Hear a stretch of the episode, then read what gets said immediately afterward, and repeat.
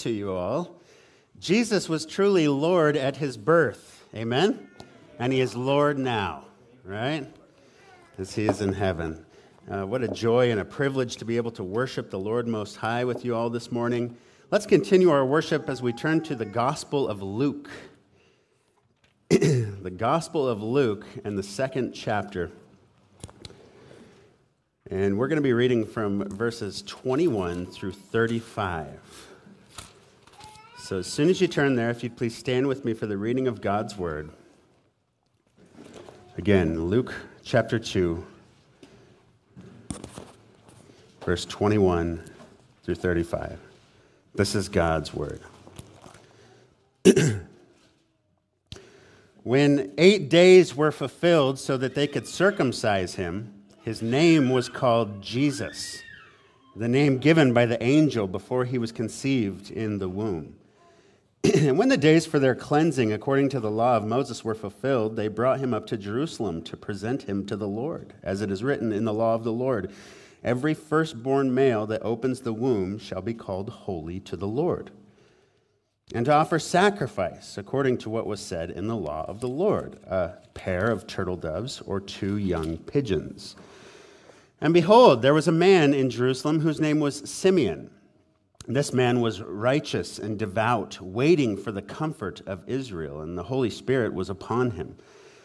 And it had been revealed to him by the Holy Spirit that he would not see death before he had seen the Lord's Christ. And he came in the Spirit into the temple.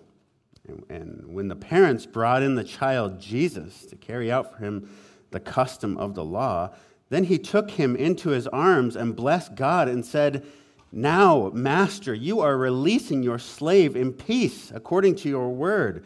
For my eyes have seen your salvation, which you prepared in the presence of all peoples, a light for revelation to the Gentiles and for the glory of your people Israel.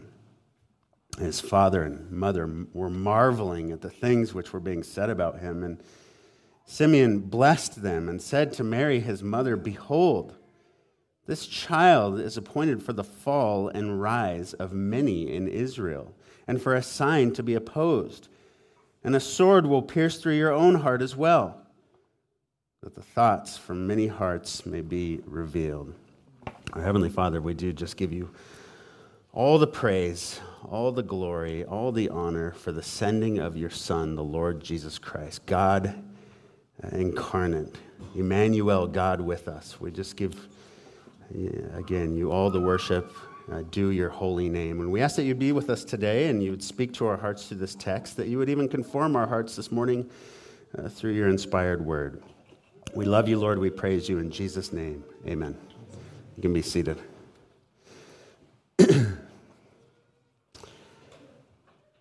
Degenerated society corrupt government officials, cruel tyrannical rule, mass surveillance, religious nationalism, rampant idolatry and paganism here, uh, rigorous legalism and faux piety there, bloody battles, numerous wars, political and societal meltdown fueled by extremist groups and agitators, classism, sexism, racism, sexual perversion, widespread prostitution, gluttony, infanticide, and of course, gladiator games in the midst of it all.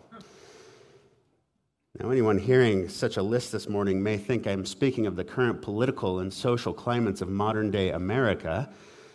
But actually, these are descriptors pulled directly from quotations by historians Strabo and later Josephus, used to depict daily life in the Roman Empire around the time that the Lord Jesus Christ was sent into the world that he spoke into existence. And let's just establish that fact right now, right from the get go, so we can appreciate the significance of his coming into this, this environment of darkness and death. the child that we'll speak about this morning the infant, the baby, was God in human flesh. That's the summation of the incarnation, the infleshing or the taking on of human flesh by the infinitely holy creator and sustainer of the heavens and the earth, the second person of the Godhead, God the Son, the Lord Jesus Christ. That's what it means when it says, veiled in flesh, the Godhead see. Hail the incarnate deity. Christ by highest heaven adored, Christ the everlasting Lord. And make no mistake, this child, this Christ veiled in human flesh, is in fact the reason for the season. I remember a number of years ago, my grandparents had this little coffee mug, mug with a picture of some holly and maybe some bells on it. And you know what it said on that mug? It said, Jesus is the reason for the season. And every time you drink it, Jesus is the reason for the season. And it was uh, satisfying to, to some extent. But we have to get this straight now. Jesus is the reason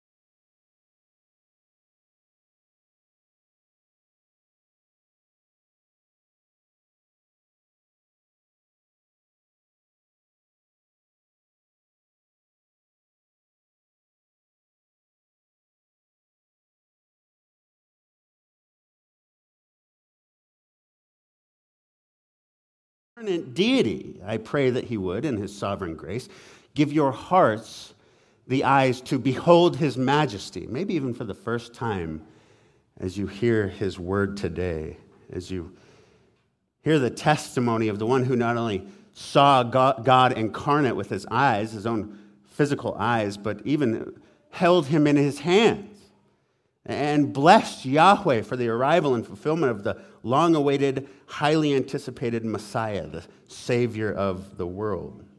So let's dive in here together to the first point in your outlines, verse 21. Look with me now.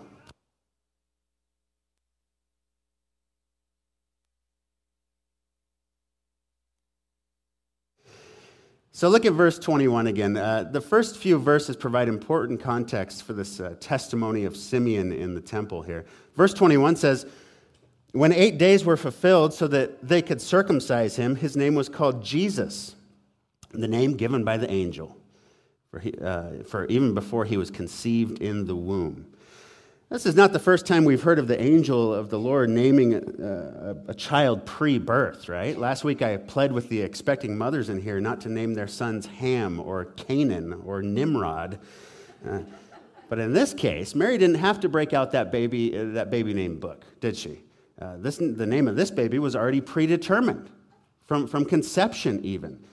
His name was called Jesus, Yeshua literally, Yahweh saves.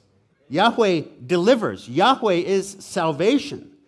Now, people around the world, they may know Jesus by many names Son of God, Son of Man, the Word of God, Rabbi, Teacher, Master, the Lord of Lords, the King of Kings, Chief Cornerstone, the Alpha and the Omega, the Door, the Rock, the Bread, the Good Shepherd, the Great High Priest. But here we are told his name is Savior. Yahweh's salvation. Let me just ask you right off the bat this morning do you know him as Savior? Do you know him as Savior? Uh, do you know this babe this infant, this child, who was only a baby for a very small portion of his life, the same as any of us, just the normal duration of a baby. But do you know Jesus as Savior? Do you know him as your Savior? Savior from what? You might ask. I, didn't know that I needed saving. Well, this 21st verse gives us a clue here. Note this Jesus, this Savior, Luke says, was circumcised on the eighth day. Now, one of the things we'll go on to discover as we read the full testimony of Jesus was that he never sinned. Did you know that? Not once did he transgress the holy law of his Father in heaven. Not once did he stray to the left or the right of his Father's perfect expectations for his life in either thought, word, or deed. Yet here we see this little eight day old baby having been circumcised, which uh, was given to Israel as a covenant symbol of cleansing and, and purification from sin, while also separating them from the godless nations of the world. But the question is, why Jesus? Why, why would Jesus have to go uh, through this act of circumcision if he was sinless? Well, as Paul says, he was born under the law. Jesus himself will go on to say later that he, he didn't come to abolish the law, but to fulfill the law. Galatians chapter 4 When the fullness of time came, God sent forth his son, born of a woman, born under the law, so that he might redeem those who were under the law, that we might receive the adoption as sons. Redeem those who are under the law? Who are those? Well, every one of us. No gods before me, no idols, don't blaspheme, don't steal, don't covet, don't kill, don't lie, don't commit adultery, keep the Sabbath, honor thy father and thy mother always. If I may be so bold as to ask, how have you done in keeping the law of God for your entire life? Without deviating from the, either the left or the right of God's perfect expectations for you? Answer If you're anything like me, we get a big fat F. We've all failed. All of us have failed. We have all sinned and fallen short of the glory of God, and we are all deserving of sin's wages, which is death.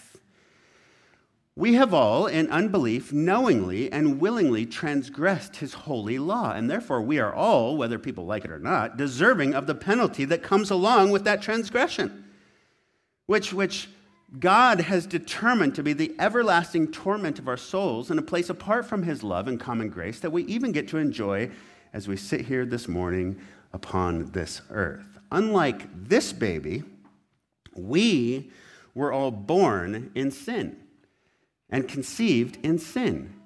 And God says, therefore, we were born judged already, condemned already, under his divine righteous wrath already. Meaning, all of our souls are in desperate need of salvation, right? We need saving. And here's the good news God is in the soul saving business. And here's the proof Jesus is Savior. Yahweh saves. So I ask again do you know him as Savior? Do you know him as Savior? Uh, he was born of a woman. He was born under the law. He kept the law perfectly, including Le- Leviticus 12:3. On the eighth day, the flesh of his foreskin shall be circumcised.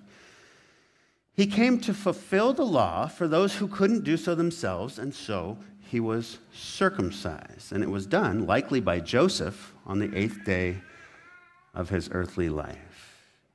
Now, Joseph and Mary, this was a godly couple, very godly couple. We've heard their testimonies before. Joseph being a just man, Mary being an obedient woman, saying, Behold, the slave of the Lord, may it be done to me according to your word always desiring to please the God of Israel. Even in this testimony, we see her walking in obedience to his commands. First, by abiding by the ceremonial laws concerning the days of her purification, where a woman would be considered unclean 40 days after giving birth to a male child, 50 if she was a female child. Uh, also, Leviticus 12. Uh, Luke says in verse 22 she waited those 40 days to then go up to Jerusalem to present Jesus to the Lord. So we have a purification and we have a presentation. Now, why is it important to present Jesus to the Lord? Well, again, that's what it says in the law. Our verse 23 As it is written in the law of the Lord, every firstborn male that opens the womb shall be called holy to the Lord. That's Exodus chapter 12. But that's not all this young family were doing at the temple this morning, was it? Verse 24 says, They went in to offer sacrifice according to what was said in the law of the Lord a pair of turtle doves or two pigeons. That law says, after her days of purification, a woman is to bring a lamb for a burnt offering. If she cannot afford a lamb, then she shall take two turtle doves or two pigeons, one for a burnt offering, the other for a sin offering. Meaning, first of all, Mary was not sinless. Just like Joseph was not sinless, nor anyone else in the temple on that day or any other day. Nobody except that little baby cradled in her arms was sinless. Second, notice how Luke says they opted to go the bird route, known as the offering of the poor. Therefore, we can, make absolutely, uh, we can be absolutely certain that they had not yet been visited by those magi who were bearing gold and frankincense and myrrh, right? They hadn't come yet. I hate to ruin any nativity scenes in here, but you can push those guys to the side a little bit. They won't come for another couple years. Just push them away. Worth mentioning that our Lord came as one who was meek and lowly. Before he came to this earth, he was rich. He was very rich. He had everything in glory, yet, for the sake of his people, he became poor so that they, through his poverty, might become rich.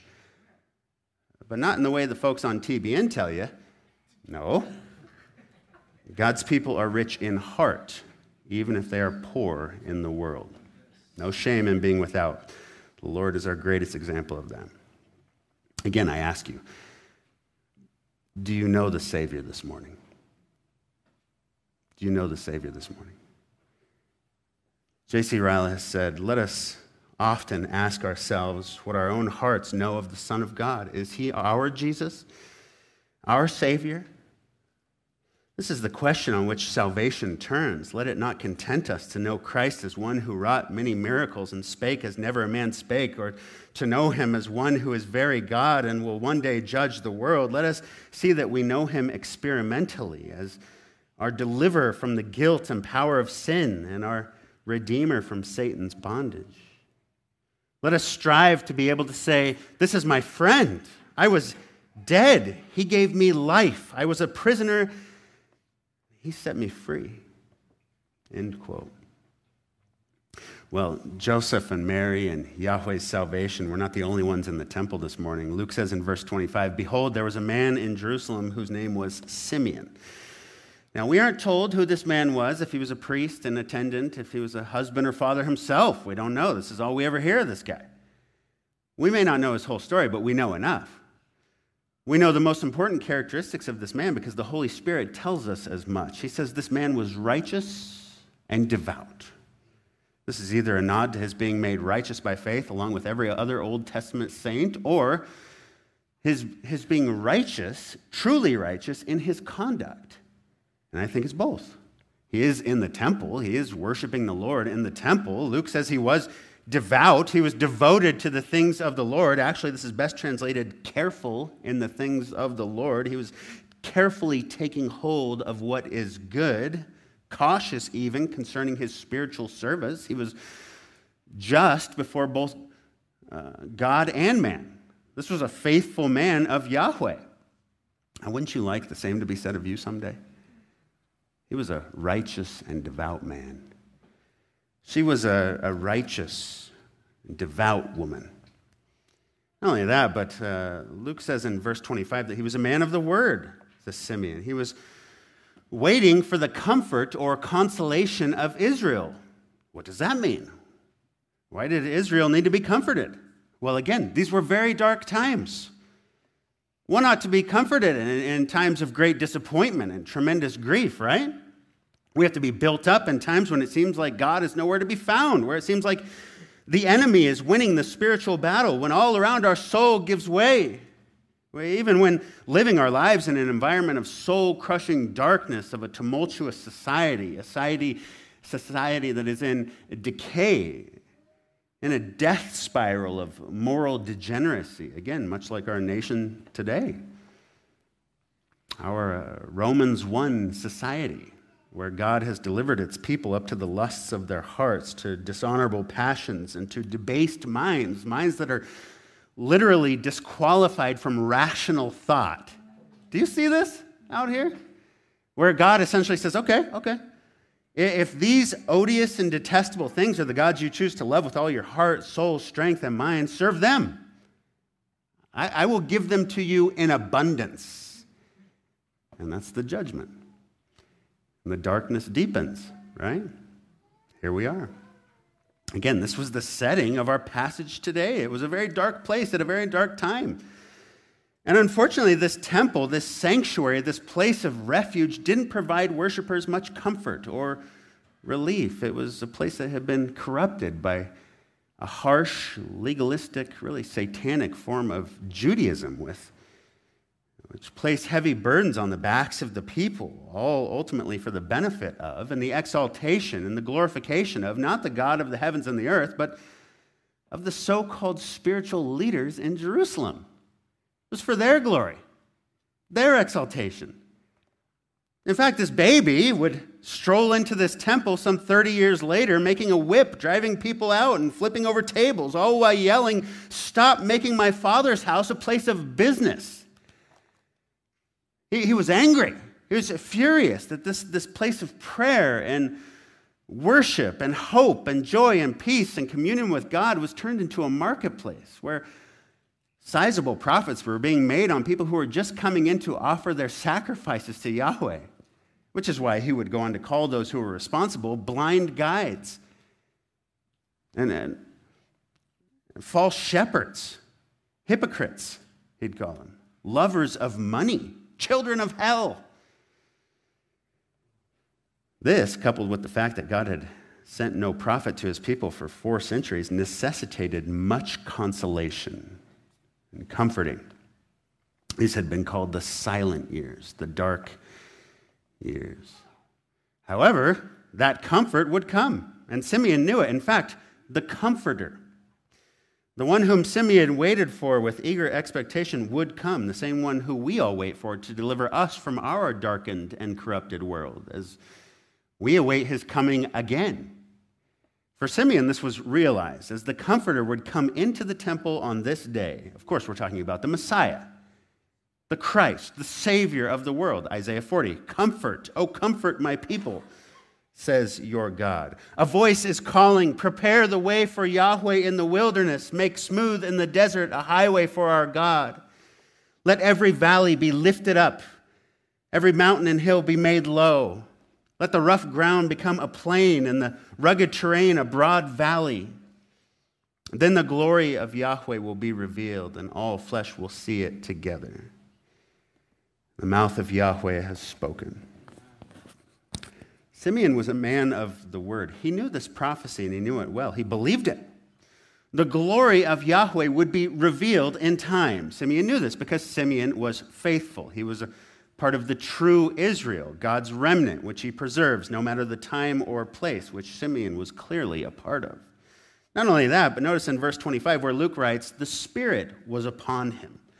Notice, not in him, not permanently indwelling him. That happens uh, at the Pentecost after Christ's glorious ascension, but upon him, filling him for a time, controlling him temporally for a specific task, even speaking to him, verse 26. And it had been revealed to him by the Holy Spirit that he would not see death before he had seen the Lord's Christ. That's a pretty amazing promise right there. It's essentially a pledge of immortality until the comforting Messiah was revealed to him. He could have said, You know what? Until this guy comes, I am invincible. Take your best shot. But I doubt he did that. Instead, Luke says in verse 27 that in the will of the sovereign Lord, he came in the Spirit to the temple. And when the parents brought the child Jesus to carry out for him the custom of the law, then he took him into his arms and blessed God and said, Now, Master, you are releasing your slave in peace according to your word. what? Wait a second, a baby? A little infant coming into the court of the Gentiles or the court of the women uh, with all these thousands of people around? A little baby is the Messiah? I mean, I can understand John the Baptist's excitement in seeing a fully grown man walking toward him, capable of raising up an entire army, taking the nation back from Roman rule and establishing his kingdom reign from the throne of David, causing him to boldly warn the religious leaders I am the voice of one crying out in the wilderness, make straight the way of the Lord, as Isaiah the prophet says. That I can see, but a baby? a 40 day old child? Who is then taken out of his mother's hands, grabbed by this stranger who receives him into his arms, blesses God, praises God, saying, Okay, Yahweh, I have seen this particular baby from this particular couple on this particular day.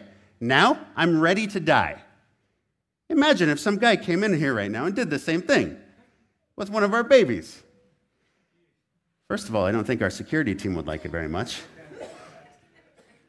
Second, I know that our mothers wouldn't like it very much, and rightfully so. But that's what happened here on this day. So picture this moment in this temple. How seemingly random this is. How seemingly odd. How coincidental that he just happened to be there the same day that this young family strolled in. But was it odd? Was it just a coincidence?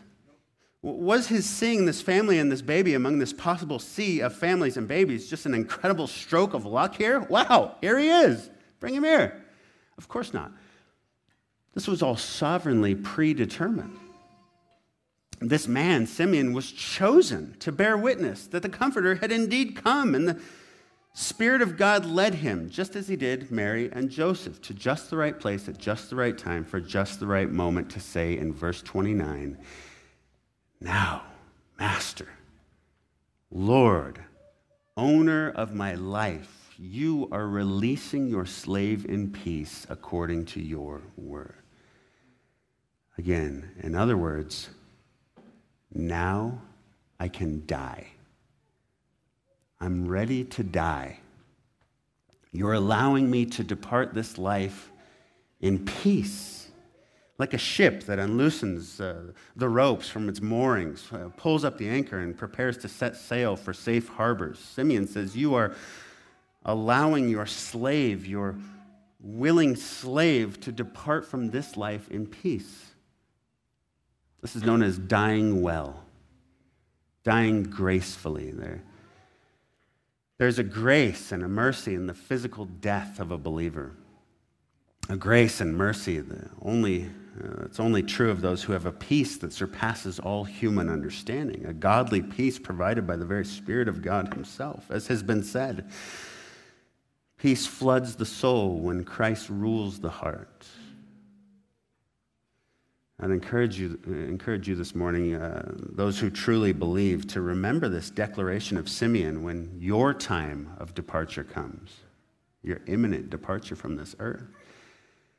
Simeon viewed uh, Yahweh as uh, releasing him, his slave from the bonds of life on a corrupted and cursed earth full of sin and darkness and death. You're relieving me of my duty, Yahweh. You're calling me home to be with you, like a watchman of the night who waited for the rising sun before he was dismissed from his post.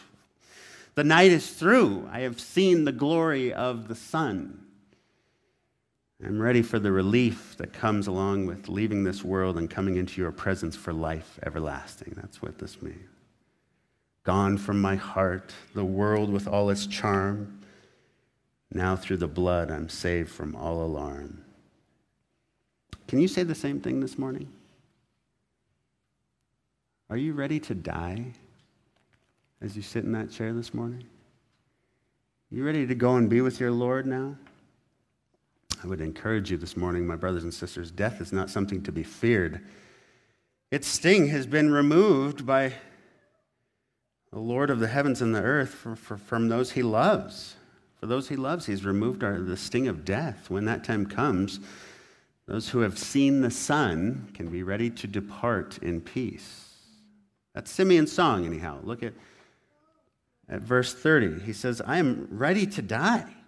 For, here's the reason, for I have seen your salvation.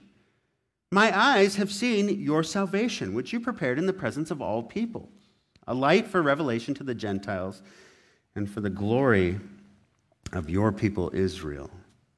The glory of God has returned to the temple. I can die a contented man because I have seen the Comforter. I have seen the promised hope, the messianic hope. I have seen the salvation of Yahweh. This is remarkable in itself. Salvation, deliverance, eternal reconciliation uh, to holy God, the restoration of the broken relationship between holy God and sinful man is manifested in this little baby. It's manifested in the person of Christ. Veiled in flesh, the Godhead see. Hail the incarnate deity, pleased with us, in flesh to dwell. Jesus, our Emmanuel, God with us, God's salvation. Yahweh saves. He is the Savior. Simeon says, I see him. He goes on, a light for revelation to the Gentiles and for the glory of your people Israel. A light? Where did he get that? Again, from the inspired word of God. Isaiah 42 I am Yahweh. I have called you in righteousness. I will also take hold of you by the hand and guard you, and I will give you as a covenant to the people, as a light to the nation to open blind eyes, to bring out prisoners from the dungeon and those who inhabit darkness from the prison. I will give you as a covenant, as a light to the nations. What's he talking about here? The spiritual darkness. He's talking about the spiritual darkness which consumes this land, Israel and the nation, the whole world that is darkened by sin and death. A light is coming, he says. Yahweh will give him, a, a person, as a covenant to the people. Isaiah 49. I will also give you as a light of the nations. Why? So that my salvation may reach to the end of the earth. Isaiah 51. For a law will go forth from me, and I will set my justice for a light of the peoples. Why? Isaiah 52.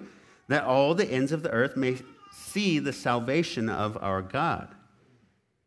Isaiah 60, arise, shine, for your light has come, and the glory of Yahweh has risen upon you. For behold, darkness will cover the earth, and dense glooms the people, but Yahweh will rise upon you, and his glory will appear on you. Nations will come to your light, kings of the brightness, kings to the brightness of your rising. This is the glory of Israel salvation would come first to Israel, and then salvation would go out from Israel, as we heard last week in Genesis chapter 10. Simeon knew what this child meant, not only for the people of Israel, but what it meant for the nations, what it meant for the world, people from every tribe and tongue and language and nation. Uh, the light who shines in the darkness has come. In the beginning was the Word. The Word was with God. The Word was God. He was in the beginning with God. All things came into being through him. How many things? All things. That's right. And apart from him, nothing came into being that has come into being. In him was the life, and the life was the light of men. And the light shines in the darkness, and the darkness did not overtake it. The light shines in the darkness. That's what Jesus said was true of himself. He said, I am the light of the world. He who follows me will never walk in darkness, but will have the light of life. John 8. While I am in the world, I am the light of the world. John 9. I have come as a light into the world so that everyone who believes in me will not remain in darkness. John 12. Everyone, he says, everyone, not only the Jew, but everyone who believes in me will not remain in darkness. This world may be a dark place, but, but take heart, my brothers and sisters. Uh, true believers, though they are in the world, are no longer of the world, right? The light of the world has called us out of the world, both Jew and Gentile, and all by his amazing grace alone. And frankly, that's why we read of what happens next in verse 33. As his father and mother were marveling at the things which were being said about him, they were marveling marveling uh, in amazement at what was being said about this little baby boy. They were amazed. How about you? How about you? Have you are you amazed at what, what's been revealed to you about the Christ? Let me ask you again. do you know of this salvation? Have, have you seen this light? Have you been delivered from the domain of darkness and death by the true light that has come into the world? Now's the time to be sure. Now's the time to be absolutely certain of your salvation. Salvation which comes through illumination. That's what Paul tells us in 2 Corinthians chapter 4. For God, who said, Let the light shine out of darkness, is the one who has shone in our hearts to give the light of the knowledge of the glory of God in the face of Christ. Again, is that true of you this morning? Is that true of you? We, not, may not be able to see his face in the, in the flesh, but Jesus himself said, Blessed are those who don't see me and yet still believe. Still believe what? That he is who the scriptures say that he is. Even here in the second chapter of Luke, that he is Yahweh's Christ, Yahweh's salvation, the glory and comforter of Israel, that he is the shining light in the dark world. And verse 34, the child appointed for the rise and fall of many in Israel. You know what that phrase demonstrates there? Not everyone will be comforted, will they? Not everyone will be saved and have the light of God shining in their hearts, will they? In fact, some would hate the light. They would hide from the light, like those little centipedes that scurry around when you lift up a stone. They go into the nearest hole, they're trying to avoid the light. So, man, in their natural state, scurry away from the light of God. Right? One of the first things that I did, or we did, when I came to this building five years ago was to replace the lighting. I was an electrician out of high school, and I was in lighting sales for many years. So, when I came here, one of the first things that I noticed was the lighting the building had old broken lights on the outside and old flickering lights on the inside. So we changed them. We put in new ballasts, switched out the fluorescents, got some bright white uh, LEDs for the interior and exterior fixtures. Now, if you'd like to know the lumen output and the color rendering index of all these different lights, you just see me after the service. Happy to tell you. I switched all these lights. I had cameras installed as well. You wouldn't believe some of the things that you see around here in the darkness of night. Theft, vandalism, people doing drugs, people doing other things I won't mention. However, when these bright white new lights came on, a lot of those activities they stopped. What's the same way with the word of God? What we're doing here this morning, what we do every Lord's Day morning is opening up the light of God's word, right? And the, the Spirit then uses the, the Word to shine His light upon our sinful hearts. Now, some who belong to Him, they love the light. They want the light, as painful as it can be. They want the light shown upon their sin so that they can turn from their sin, they, they can grow from it, uh, they can live lives pleasing to God. But, but others, they hate the light. They can't stand the light, and they spend their entire lives avoiding the light or even in the case of some professing believers, they scurry from church to church in hopes of finding ones that have those really fancy dimmer switches installed. Uh, in other words, where the light of God's word is turned down a bit. You know what I'm saying? Because it's shining too brightly on their hearts, shining too brightly on their sins. Jesus said this very thing would happen, didn't he? I mean, that's not my words here. He said, The light has come into the world, and men love the darkness rather than the light, for their deeds were evil. Everyone who does evil hates the light, does not come into the light, lest his deeds be exposed. But he who practices the truth comes to the light so that his deeds may be manifested as having been done by God. And there you go. And Simeon, through the revelation of the Spirit of God, he knows it. This child appointed for the fall and, and rise of many in Israel, and for a sign to be opposed. And the thoughts from many hearts will be revealed. Now, we already have the fall part covered. You remember that? All have sinned and what? Fallen short of the glory of God, right? We were all conceived of and born in sin. Again, conceived of and born under the judgment of God already. The, this child will be the fall of many. Their foolish hearts were darkened, which caused them to deny him, to blaspheme him. And they, should they die in this fallen condition, should they not turn to the light and believe his word, they will remain in that darkened state for all of eternity. But during their earthly life, they will hate the Lord's Christ. And they did hate the Christ, and they did oppose him when he was on the earth, right? Right from the get go. When Herod slew all the male children who were born in Bethlehem and all its vicinity from two years old and under, he killed them all. And continued throughout his, his earthly ministry.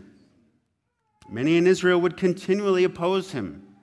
Even their leaders would follow him around day after day, attempting to discredit him at every turn, turn, all because he exposed their hypocrisy and shed light upon their sins. So they called him a sinner. No, we're not sinners, you're a sinner.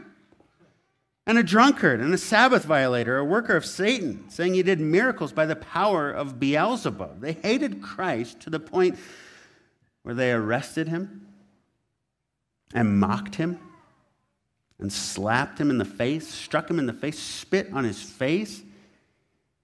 They condemned him to death before delivering him into, the hands of lawless men, Pontius Pilate and Herod, who became best friends that day, united by their common opposition to Jesus, united in their commitment to preserve their own place in this corrupted world. Pilate even sentencing him to death, death on a Roman cross, not knowing that this would be the means by which God would save his people from the penalty of their sin. As this comforter, this Christ, this Messiah, this glory of Israel and light of the world would hang upon that tree and breathe his last, collapsing, his lungs collapsing under the weight of his own body. All while his mother looks on in horror, by the way, John tells us, which is exactly why Simeon says to Mary in verse 35 a sword will pierce through your heart as well. Apparently, Simeon knew what awaited this child, that in order to accomplish so great a salvation, in order to save his people, to ransom them from the slave market of sin and death, to deliver generations of believing men from the domain of darkness, this child, this man had to take their place. He had to be their substitute. He had to take on their punishment. That God had provided a perfectly righteous sacrifice to prevail where we failed. But not only that, to pay the penalty for our failure, to bear the penalty for all the sin of all who would believe in him and call upon his name alone for salvation, namely, the penalty of being separated from his Father for the first time in all of eternity. As the Father turned his back upon the Son, not because he couldn't stand to see him in such a miserable state hanging upon that cross, but because he couldn't stand to look at the sin he had been made our sin. My sin, your sin. However, death could not hold him. He was triumphantly raised from the dead three days later in a demonstration that that sacrifice was indeed sufficient. It had satisfied the righteous wrath of the Father in heaven. That his sacrifice had indeed secured both the forgiveness of sin and the blessed hope of their being raised.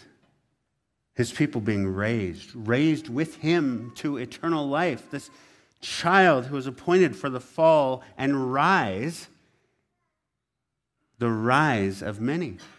All who would but come to the light and believe in his gospel of grace, call upon his name alone for salvation and reconciliation to the Father. Again, I ask you, are you one of those?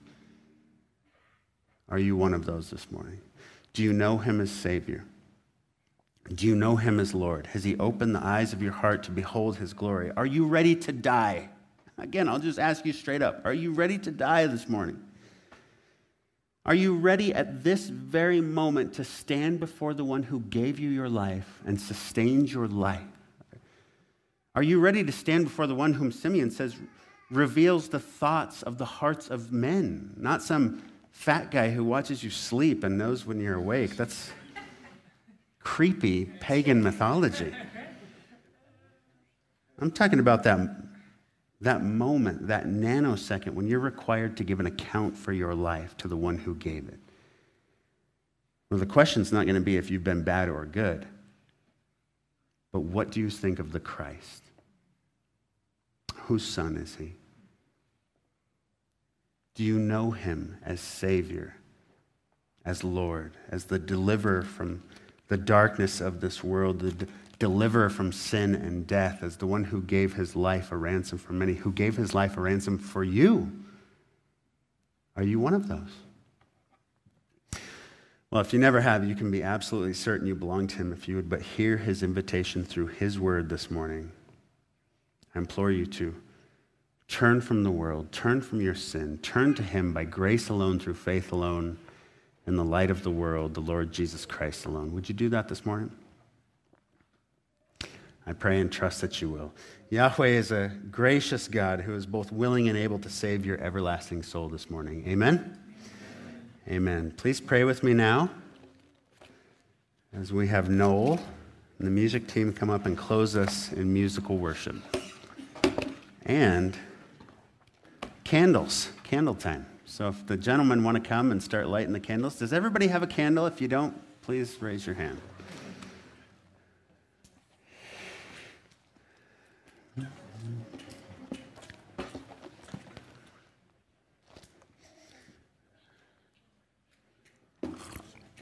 Actually, Noel, why don't you pray when we. Uh...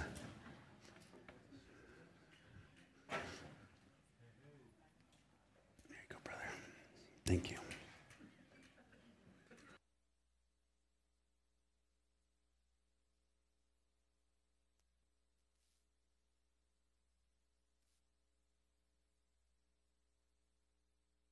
Those, let me say a quick prayer. Father, we thank you for your word concerning your Son, Jesus Christ our Lord, who, though sinless, was born under the law, and who kept the law perfectly on our behalf, who grew up to be a man, who grew up to go to the cross for us. Thank you, Lord, for the witness of Simeon, this man who waited to see the Messiah, the Savior of Israel. What a blessing it must have been to hold this child in his arms and to know that this was the one who would save the world from sin and from death.